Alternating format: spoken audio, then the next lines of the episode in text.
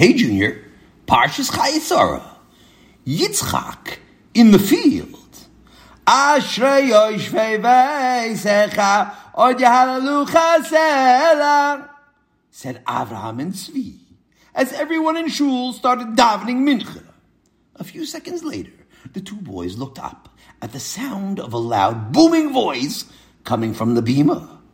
To their astonishment, standing there was Tzadok HaTzadik, the man who used to sell fake segulas outside of their shul. Oh Hashem, cried Tzaddik, I know I did Averot, but now I want to do tshuva.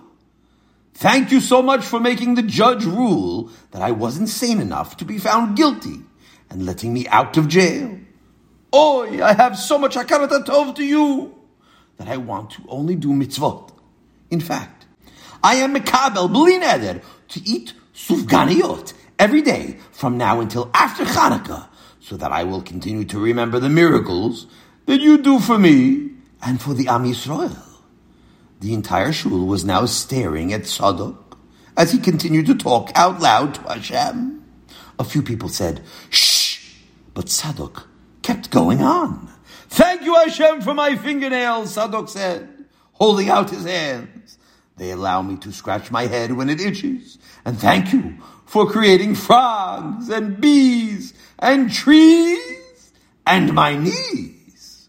Finally, Avram and Tzvi's Tati walked over to Tzadok and put his arm around him. Is everything okay, Tzadok? asked Tati softly. Oh, yes, said Tzadok. I never actually talked to Hashem like this before. It's wonderful. There was another minyan for Mincha in a half hour, so Tati figured he'd wait until then to daven. Tzadok, he said, why don't we go talk outside so everyone else could daven undisturbed? Sure, Tzadok said, with a big smile. I just finished my davening anyway. Tzadok, Tati began, once the two men were outside of the shul. Maybe you shouldn't be talking out loud like that when everyone else is trying to daven. You mean I'm only allowed to say to Hashem what it says in the Siddur, asked Tzadok? Because I looked through the entire Siddur, and nowhere does it mention anything about frogs or bees. No, Tati said gently. Everything you said to Hashem was wonderful. Well, except for maybe your Kabbalah to eat sufganiyot. That's not really a mitzvah.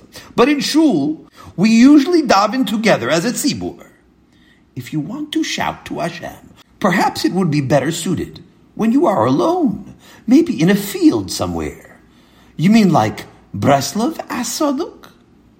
Like Breslov, said Tati? Like Jews. The Pasuk even says about Yitzchak Avinu that he went to talk to Hashem in a field. Yitzchak Avinu was a Breslover, Asaduk. Surprised. No, no, this has nothing to do with Breslov. Tati patiently explained.